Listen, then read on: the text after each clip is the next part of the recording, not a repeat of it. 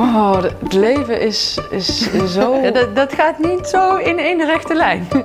Bewust leven is eigenlijk vanuit mijn hart leven. Het is een, een leefstijl. Dat heeft met voeding te maken, dat heeft met hoe jij i- in het leven staat te maken. Goed voor je lijf zorgen natuurlijk, goed voor je gedachten. Ja, daar ligt de basis voor alle genezing. Ik ga steeds meer zien, weet je. Doordat je je lekkerder in je vel voelt, ben je leuker naar andere mensen. Het, he- het is zo'n wisselwerking. Dat valt allemaal samen. Dat is ook het holistische van, van kiezen voor een bewust leven. Ik kan het zo creëren zoals ik verlang. En dat is altijd, dit moet je doen, dat mag je niet doen. Op een gegeven moment is het tijd om te kiezen voor jezelf.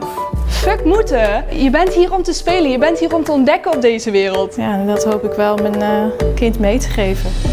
Bewust leven is iets om bij stil te staan. Bij Leefbewust doen we dat met z'n allen. Want samen kunnen we van Nederland het gezondste land ter wereld maken. Ik Leef bewust. Bewust. Bewust. En jij?